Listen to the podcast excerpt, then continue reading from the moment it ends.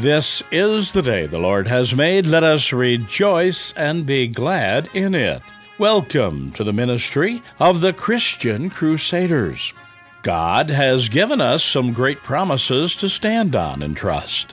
Sometimes, however, our faith gets shaken and we struggle with not trusting in His abilities.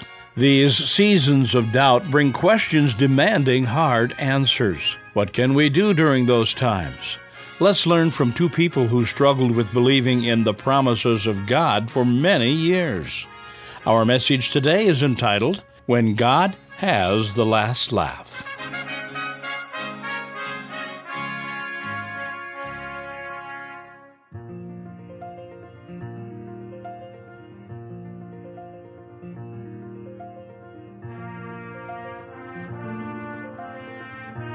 Sometimes disappointments along the way can cause a faith crisis for God's people. We've got a great story before us today that speaks to that, and I hope you'll stay with us. We begin in the name of the Father, the Son, and the Holy Spirit. Amen. Would you pray with me? Faithful, wise, and gracious God, we ask that you would speak your holy word into our lives today and renew our faith. In the name of Jesus we ask this. Amen. Our reading for today is taken from the book of Genesis, chapter 18, beginning at verse 1.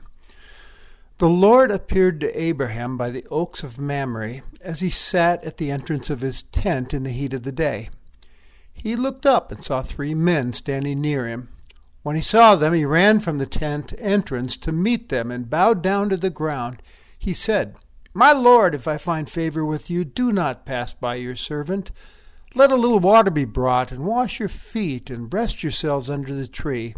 Let me bring a little bread, that you may refresh yourselves, and after that you may pass on, since you have come to your servant. So they said, Do as you have said.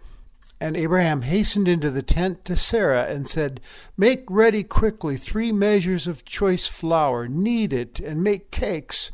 And Abraham ran to the herd and took a calf, tender and good, and gave it to the servant who hastened to prepare it. Then he took curds and milk and the calf that he had prepared and set it before them.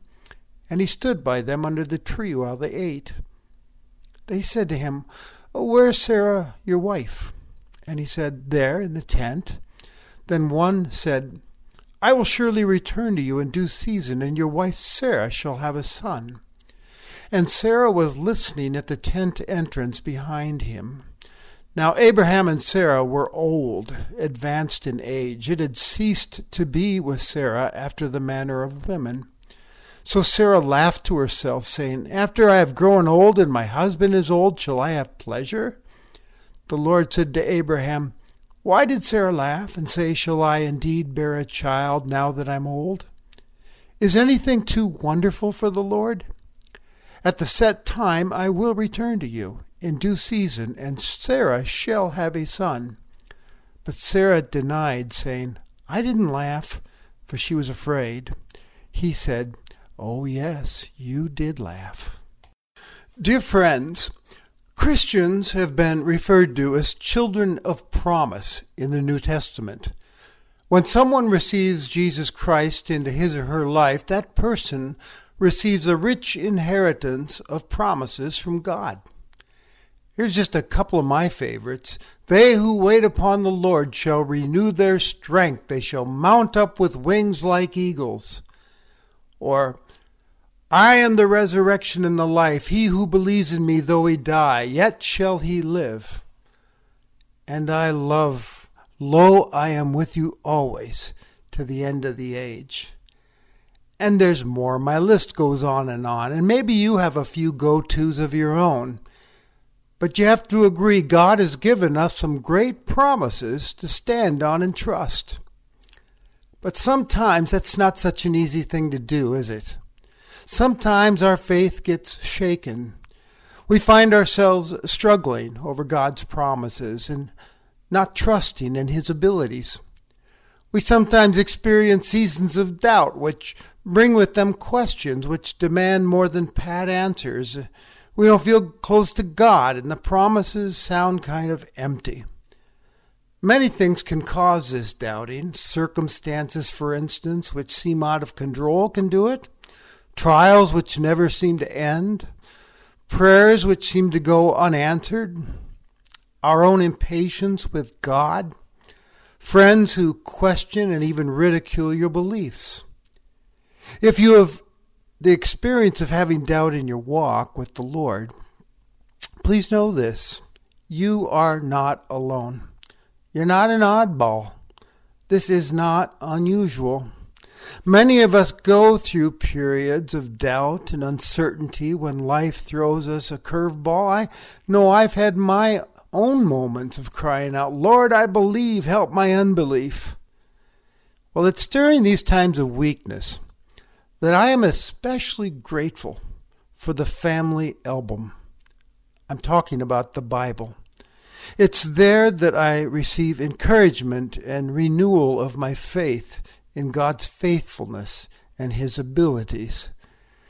The biblical narrative, you see, keeps showing me again and again that I am in pretty good company when my faith is small and I'm filled with doubts. It turns out that our biblical ancestors were human beings just like you and me, and they too faced many ups and downs in their own faith life. They also had their days when they wondered, can we really trust God? Is this problem maybe too big for God to handle? Where is God? Does he see what's going on down here? Can we really take him at his word? Such is the case in our reading from Genesis today. Here we have two people, Abraham and Sarah, struggling with believing in the promise of God that they would have a child. 24 years earlier, God had promised them a son. He also promised them land and that they would be a great nation, a blessing to the nations of the world. God already had started his plan to bring this broken world back to himself when he gave them this promise. Abraham and Sarah received it with joy and with faith, and when God said go, they packed up and they moved to the promised land in Canaan. They looked forward to having that son. They were already quite old and had given up on the idea of having children. They waited anxiously as they tried and tried to have a baby, and the years passed, but still no child. And they weren't getting any younger. I mean, Abraham was 75 and Sarah 65 when they first received the promise. And now they were getting more stooped over with age and losing some teeth and energy as well as time quickly passed by. And they were beginning to wonder maybe God isn't going to make this happen maybe he can't. So finally, they took matters into their own hands, and as the custom was during those days, they used one of their servant women named Hagar to bear Abraham's child. This action on their part proved to be disastrous and caused all kinds of conflict and heartache for all concerned. After 24 years, God said to Abraham again one day, You will have a son you will have many descendants. And Abraham fell on his face and he laughed over that one. And this time it was a cynical sort of laugh. He said, Lord, let's be realistic. I am now almost a hundred years old and Sarah's 90. I'm too tired to even keep trying to have this child. But God said it's going to happen. And in today's episode, God visits Abraham and Sarah and gives them that same promise. I will come to you, he said, in the upcoming season, and Sarah shall have a son. This time, Sarah, who was in a nearby tent listening in on this conversation between Abraham and these three angelic heavenly visitors, laughed. Her laugh was a huge belly laugh, a cynical laugh, a laugh of disbelief. Outrageous, she thought. Now that I'm old and worn out, can I still enjoy pleasure? Can I still have sex? And my husband, he's older than me. This is an impossibility. In other words, Lord, it's too late now. I doubt if even you can make this pregnancy happen. It sounds like Sarah has gotten to the point of just giving up on God's promise, doesn't it? She felt God has let them down. Ever felt that way yourself? Or thought that? So both Abraham and Sarah were struggling with doubts, just like we do sometimes. But God responds to her laughter and question with a question of his own. Why did Sarah laugh like that and say, I'm too old? Is anything too wonderful for the Lord? How would you answer that last question? Is anything too wonderful for the Lord? It only seems right that we look at the ending of this story because this episode leaves us hanging. How did it all turn out? When we get to Genesis chapter 21, we're told the Lord did for Sarah what he had promised. Sarah conceived and bore Abraham a son in his old age. They named him Isaac, which means he laughs. And Sarah said, God has brought laughter for me. Everyone who hears will laugh with me. Sarah's laughter is different than before. It's the laugh of wonder now and amazement uh, in a God who keeps his promises and can do all things. It's the laughter of one who has witnessed that nothing is too wonderful for the Lord. Abraham laughed. Sarah laughed. But when you think about it, God had the last laugh, didn't he? Why do you suppose this story was kept in the Bible? To entertain us? No even though it is rather delightful, isn't it? Now, this story has a much deeper purpose than that.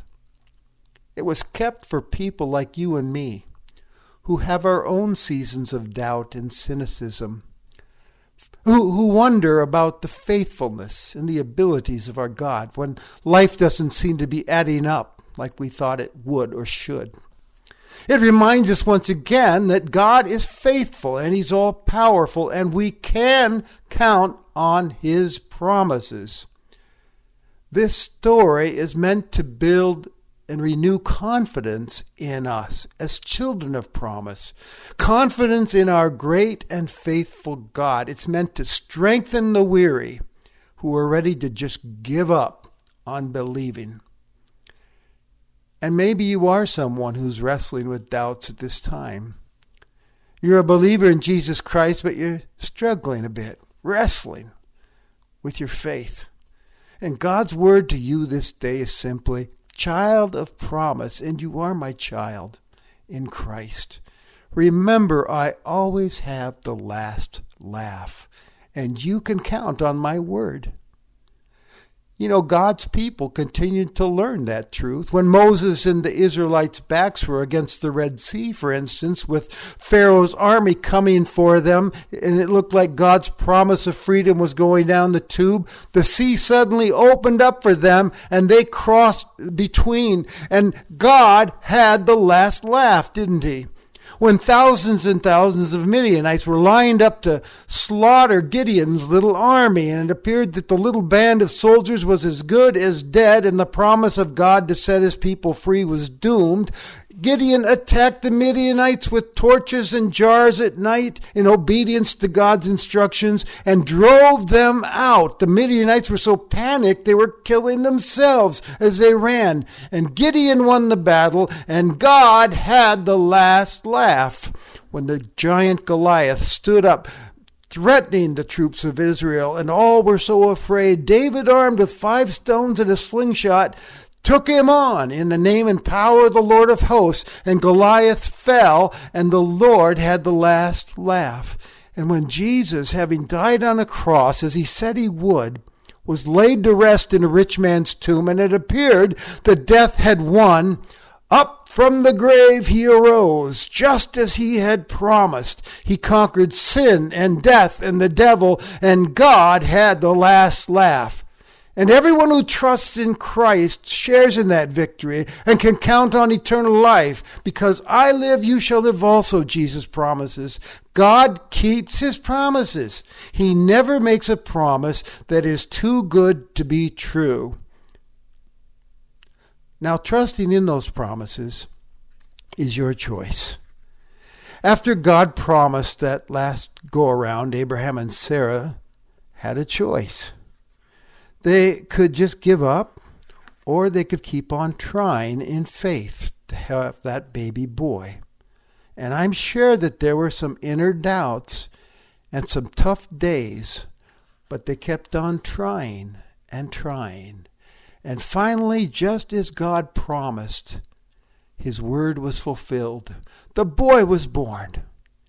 And afterwards they laughed with God, not at God. Here's the big idea of this text, folks. It's basically this children of promise. Trust Him, take Him at His word. He always does what He says He will do. You might wonder, well, that's biblical times. Does He still do that today? And my response is, even today. Listen to this story. It's a true story told by Michael Ramsden from Ravi Zacharias Ministries. It's an apologetics global ministry. He tells the story of a minister uh, of the gospel in Iran. As uh, this minister and his wife were driving, they stopped in a small Iranian village to purchase some water. Before entering, the minister noticed a man holding a machine gun leaning against the wall outside the store. The minister's wife looked at the man's face and the gun, then put a Bible in her husband's hand and said, Give that man this Bible. Her husband looked at the man, his menacing beard, and his machine gun, and replied, I don't think so. But she persisted, I'm serious. Give it to him, please. Give him the Bible. Trying to avoid the issue, the husband said, Okay, I'll pray about it. He went into the shop, purchased the water, climbed back into the car, and started to drive away. His wife looked at him and said, I guess you didn't give him the Bible, did you? Looking straight ahead, he replied, No, I prayed about it and it wasn't the right thing to do. And she quietly said, You should have given it to him. And then she bowed her head and started to pray. At that point, he turned around and told his wife, Fine, if you want me to die, I will. When the minister returned to the store, the man with the machine gun was still standing against the wall. The minister approached him and placed the Bible in his hand. When the man opened it and saw it was a Bible, he started, of all things, to cry. I don't live here, he explained. I had to walk for three days in order to get to this village. But three days ago, an angel appeared to me and told me to walk to this village and wait until someone had given me the book of life. Thank you for giving me this book. And the God who commissioned the disciples to make disciples of all nations and promised, Lo, I am with you always, must have had himself a good chuckle that day. The minister became a courageous witness for Christ, by the way. Eventually, along with many others, uh, workers in the Iranian church, he was martyred for his faith. But not until he had led many, many people to Jesus Christ. I want to conclude our service today with an old hymn that declares that we're going to stand upon the promises of God. I encourage you to join me in the chorus as your personal commitment to trust in the promises of God because you really can take Him at His word. That's the good news. Amen. As you go on your way, may the Lord be with you. May He go before you to show you the way, behind you to encourage you, beside you to befriend you above you to watch over, and within you to give you his peace. Amen. You've been worshiping with the ministry of the Christian Crusaders. We pray today's message has encouraged you to trust in the promises of God because you really can take Him at His word. Christian Crusaders' first broadcast was aired 83 years ago on September 6, 1936, live from Trinity Lutheran Church in Waterloo, Iowa on WMT Radio. Now broadcasting on the internet, 27 stations in 11 states across the nation, shortwave and satellite, as well as Imani Radio in Kenya, South Africa. We remain a nonprofit ministry supported entirely by the gifts of our listening audience. We encourage you as a listener to consider a gift to continue the ministry of proclaiming the good news of Jesus Christ to our world. Letters and gifts may be sent to Christian Crusaders, 7401 University Avenue, Cedar Falls, Iowa, 50613, or on our website at ChristianCrusaders.org. All gifts are tax deductible. We praise God for your gifts and prayers. We encourage you to check us out online, ChristianCrusaders.org, for more information about the ministry or to hear today's program again. Once again, our web address is ChristianCrusaders.org. We are happy you chose to worship with us today, and we invite you to join us again next Sunday on this station. Conducting the service was our speaker, Pastor Steve Kramer. Christian Crusaders is blessed to celebrate 83 years of continuous Sunday worship broadcasting.